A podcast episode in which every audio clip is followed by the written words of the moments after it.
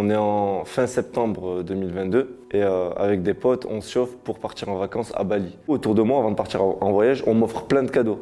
J'ai mon cousin qui m'offre une valise, j'ai mes parents qui m'offrent euh, un tapis de prière. On devait prendre l'avion à partir d'Orly et on a fait une escale à Dubaï. C'est une escale de quelques heures. Puis après, on reprend l'avion de Dubaï justement pour aller à Bali. Au moment d'arriver à l'aéroport, on se fait arrêter par la douane et donc je me fais contrôler. On m'ouvre la valise on fouille tout, tout, tout, tout, tout, tout, tout. Les autres, ils sont fouillés en vite fait, et moi, on me fouille au max. Sur le coup, je me doute de rien. Je me dis, bon, ben, j'ai une barbe, je viens de Dubaï, peut-être que, voilà, je suis la mauvaise personne, je suis tombé sur le mauvais jour, c'est moi, bon, allez, ça va passer, je vais aller à la villa, et je vais me reposer de toute façon. Donc, à ce moment-là, je vois deux policiers débarquer, on me met les menottes, on me fait sortir par la sortie arrière, on m'extrade de, l'aéroport. J'arrive dans un bâtiment, je suis avec euh, plein de monsieur il y a le problème de la barrière de la langue. J'ai envie de savoir pourquoi je suis là, mais j'arrive pas à comprendre. Eux, ils sont là, euh, ils m'adressent pas un mot. Je passe la nuit dans ce bâtiment avec ces, avec ces messieurs. Et le lendemain, j'ai des policiers qui viennent me chercher pour me ramener à Polda. Polda euh, à Bali, c'est un centre pénitentiaire de base. Il y a le commissariat, euh, il y a les geôles, euh, il y a la prison. C'est tout au même endroit en fait. Donc j'arrive, sauf que le lendemain, c'est le week-end. Et le week-end, il y a vraiment personne qui travaille, ni avocat, ni rien du tout. J'arrive, on me pose plein de questions, j'ai pas le droit d'avoir de réponse vu que je n'ai pas d'avocat, et c'est réel. Et on me ramène à l'isolement. C'est une petite porte. On ouvre la porte, on me fait rentrer. Il y a une pièce. Dans la pièce, il y a les toilettes, il y a un seau et tu dors à côté. Et en plus de ça, on nous met en caleçon. Je vois une personne à l'intérieur, euh, elle était comme ça. Elle était comme ça. J'avais cru, on dirait c'était un drogué ou, je sais pas quoi. Ça pue à l'intérieur et euh, on me dit tu vas passer la nuit ici maintenant. Faut savoir qu'il n'y a pas de matelas au sol, euh, donc euh, tu passes la nuit assis sur le goudron. Bon, déjà, ça respecte pas du tout les droits de l'homme. Il n'y a rien qui va. C'est à ce moment-là que je réalise qu'en fait, c'est pas un rêve.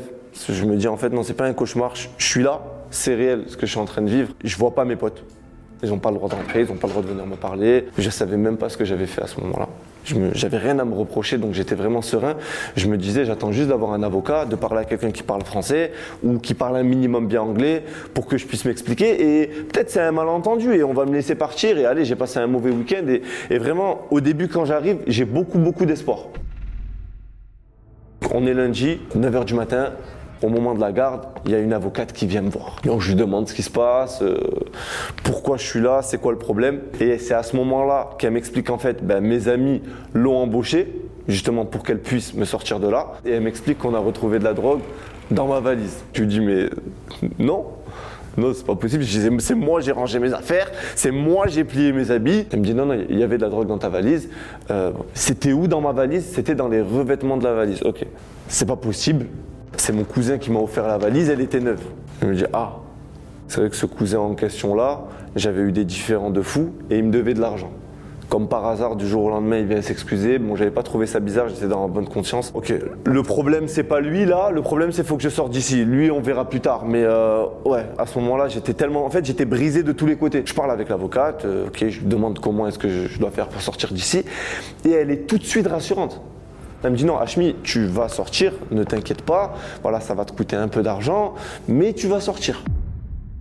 Quand ils attrapent une personne avec de la drogue, il y a euh, deux sortes de sanctions. Soit tu es euh, user, donc tu es un utilisateur, pour eux c'est pas trop grave, bizarrement. Soit tu es un dealer. Et si tu es un dealer, c'est peine de mort. Donc l'avocate me dit que voilà, il y a des procédures à suivre, je dois faire un test urinaire, euh, voilà, je dois répondre à un questionnaire, on va faire le test urinaire, il n'y a aucun problème.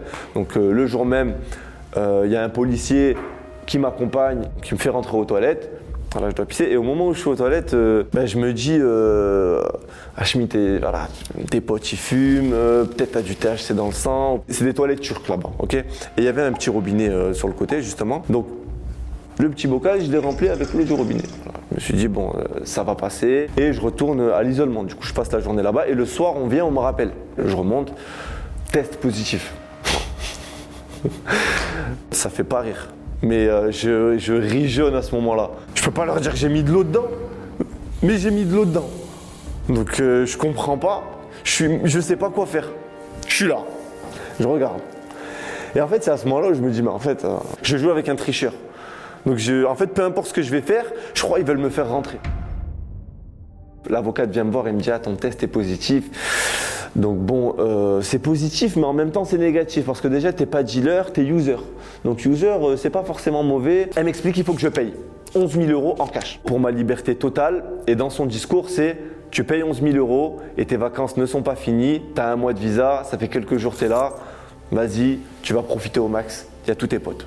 Bon, 11 000 euros, bon, c'est vrai que c'est cher, mais rien ne vaut la liberté. Du coup, euh, je lui demande un téléphone, j'appelle un pote à moi qui lui ramène les 11 000 euros en 24 heures chrono.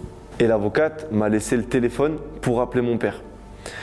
Je l'ai appelé, c'était le pire appel de ma vie. Allô papa? Ouais, comment ça se passe l'Indonésie là? Ça fait 4 jours t'es arrivé, j'ai pas de nouvelles. Papa, je suis en prison. Aide-moi, c'est pas des blagues, faut que tu m'aides mes parents étaient tellement paniqués qu'ils avaient appelé l'ambassade française en Indonésie. Et le lendemain, en fait, il y a un, homme du nom de Marc qui arrive à la police, donc il travaillait pour l'ambassade française. Je me lève, je vais à la cellule comme ça, je le regarde. J'étais trop content. Ça faisait 4 euh, jours que j'avais pas vu un Français. J'étais comme ça. Il va voir le chef de la police pour essayer de voir s'il y a moyen de me faire sortir tout ça. L'avocate vient me voir dans la foulée juste après et elle m'explique. Hachmi, c'est plus 11 000 euros, il y a l'ambassade française qui s'en est mêlée. Ça va plus loin. Euh, pour l'instant, on ne sait pas. Ok, pour l'instant, on ne sait pas, mais vous avez encaissé 11 000 euros. Elle me dit non, mais je suis là pour t'aider. T'inquiète, on va trouver une nouvelle solution. Mais là, le chef de la police, il a peur. Parce que l'ambassade française le sait. Normalement, ça se règle entre nous. On, étouffe ça, il prend ses sous et tu sors. Je repasse encore une nuit euh, à l'isolement. Là, c'était, euh, j'avais plus trop d'espoir. Qu'est-ce qui va se passer? Comment on va faire? La loi en Indonésie, c'est 8 jours à l'isolement maximum. Au bout de 8 jours, on est obligé de t'envoyer en prison. Au bout de 8 jours, je suis incarcéré euh, à la prison de Polda. On m'a mis la tenue orange, les menottes en plastique et euh, on m'a fait traverser une cour et j'étais en prison. Il faut savoir que les prisons à Bali, c'est pas les prisons en France. Les prisons en France, euh, tu as une chambre, vous êtes deux ou vous êtes quatre, je sais pas. C'est une grande pièce on est 75. Il y a trois toilettes. On est vraiment entassés les uns sur les autres. C'est-à-dire, tu dors, t'as un mec qui est là, t'as un mec qui est là, t'as un mec qui est plus bas. Ça se battait pour la bouffe. Des fois, t'avais des gens qui voulaient manger plus. Ben, ils allaient auprès des gens les plus faibles physiquement pour les tabasser et leur récupérer leur bouffe. C'était la loi de la jungle. Ça puait, il n'y avait pas de sortie, pas de promenade, il n'y avait rien. C'était horrible. C'était vraiment horrible, horrible. Donc, j'arrive là-bas. Euh, je me fais petit, je me fais discret, je reste dans mon coin, j'attends que le temps passe et j'attends de sortir. Et à ce moment-là, en fait, euh, je parlais tous les jours avec l'avocate. Et l'avocate, elle me demandait tout le temps de plus en plus d'argent. Au début, c'était 11 000. Après, c'est 19 002 plus 30 000. Donc en 24 heures, l'argent est réuni par mes potes. J'ai mes parents aussi qui m'aident beaucoup. Donc ça envoie des Western Union. Mais on ne peut pas envoyer des Western Union euh, de grosses sommes. On est obligé de les envoyer à plein de noms différents, à droite, à gauche. Enfin, c'était une galère pour réunir l'argent, mais on a réussi à le faire. Je savais que j'allais donner cet argent, qu'on allait me trouver un nouveau vice et qu'on allait me dire, ben maintenant, il faut payer plus. Ouais, mais en fait, il faut plus d'argent parce qu'il y a ça. Là, au début, on voulait te faire sortir d'isolement. Maintenant, on veut te faire sortir de la prison. La prison, ça coûte plus cher que l'isolement. J'avais l'habitude. Et en fait, l'avocate, elle jouait sur mes émotions.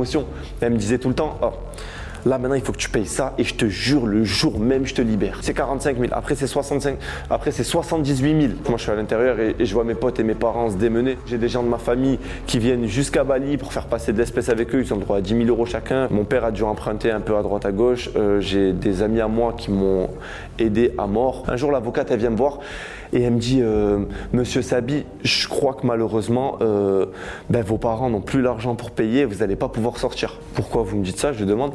Elle me dit ben, Parce qu'en fait, quand j'ai eu ta maman au téléphone, euh, je, lui ai annoncé le nouveau prix que la police m'a demandé, ben, j'ai appris qu'elle est allée à l'hôpital. moi, je reste toute ma vie ici s'il faut, mais ma mère, faut pas y toucher. Je me sentais comme une merde. Donc je suis là, je suis en prison. Euh, on me prend des dizaines de milliers d'euros euh, chaque semaine. Et là, je me retrouve, mais je suis en train de vivre un cauchemar. Le jeu, il a duré, il a duré, il a duré, il a duré. À la fin, c'était 109 000 euros. Il y a mon père qui en parle autour de lui, mes potes qui en parlent autour d'eux. Et euh, il se trouve qu'en fait, je suis pas un cas isolé. Il y a beaucoup de gens qui vivent ce que je vis chaque semaine. Et il y a des personnes, du coup, qui conseillent mes potes et qui leur disent non, mais en fait, attendez.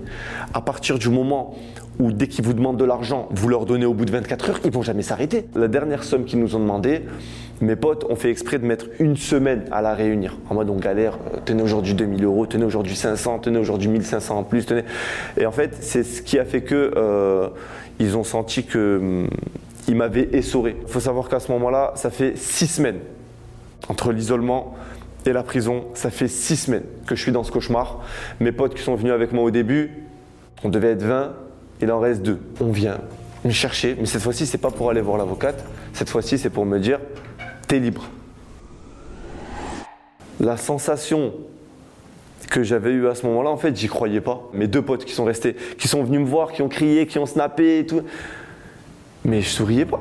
Je sais qu'ils vont trouver un nouveau truc et qu'ils vont me refaire rentrer. Je suis encore dans le territoire, je suis pas sorti. Je vais partir à l'aéroport. Ils vont encore m'arrêter, ils vont encore me faire sortir par l'extérieur. J'ai vraiment, j'étais traumatisé de l'intérieur. Deux jours après, on m'appelle. Je peux récupérer mon passeport, mes affaires, mon PC, mon téléphone, tout. Je retourne à la villa avec mes potes et le soir même, je reçois un message de l'avocate qui me dit. Euh, qu'en fait, il faut que je ramène mon passeport, qu'il y a encore des formalités à faire, tout ça, tout ça. Mon cauchemar. Donc à ce moment-là, j'appelle Marc, qui était vice-président de l'ambassade française en Indonésie. Allô Marc, euh, je dois venir, je dois rendre mon passeport, qu'est-ce que je fais? Et il me dit Hachmi, barre-toi, t'as ton passeport, t'inquiète, il va rien se passer, barre-toi. Le soir même, je prends un billet d'avion et j'ai la pression. Je prends des affaires à moi, le minimum syndical, je laisse mes affaires là-bas, je trace à coûter à l'aéroport, j'y vais, faut que je parte. Au moment de passer la douane, j'avais mon AirPod et j'avais ma mère et mon père au téléphone. Et ils étaient là, ils étaient en train de prier pour moi pour que je puisse passer la douane. Je passe la douane et c'est à ce moment-là où j'ai une montagne qui tombe de mes épaules en fait. Je souris.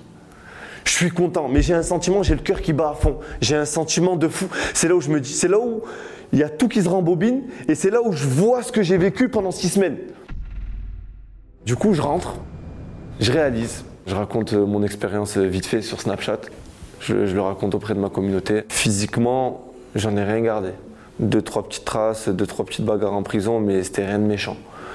Euh, psychologiquement, en fait, je me suis retrouvé à avoir des réflexes que j'avais pas à l'époque. Par exemple, je, suis rentré à Marseille, donc je suis allé dans ma chambre chez mes parents. Ma mère, en fermant la porte, elle a fermé à clé. Je me suis levé, j'ai tapé à la porte. Je dis ferme pas la clé. Pourtant, c'est rien. Elle voulait juste que je sois tranquille, que mes frères ne viennent pas me déranger. Je supporte pas être dans une pièce et enfermé. Même dans une pièce, même chez moi, même dans ma chambre. Voilà, faut qu'il y ait la clé sur la serrure, qu'elle soit de mon côté, qu'elle soit visible. Sur le coup, je me rendais pas compte des séquelles psychologiques. C'est vraiment avec le temps que je me suis dit, mais je suis parano. Pourquoi je pense comme ça? Pourquoi je réfléchis comme ça? C'est là où je me suis rendu compte. Enfin, mes parents, j'en parle, je parle que de mes parents parce que vraiment, c'est eux qui m'ont le plus aidé euh, dans là-bas. Maintenant, je, je, prends soin d'eux, mais euh, à la mort. C'était la pire expérience de ma vie.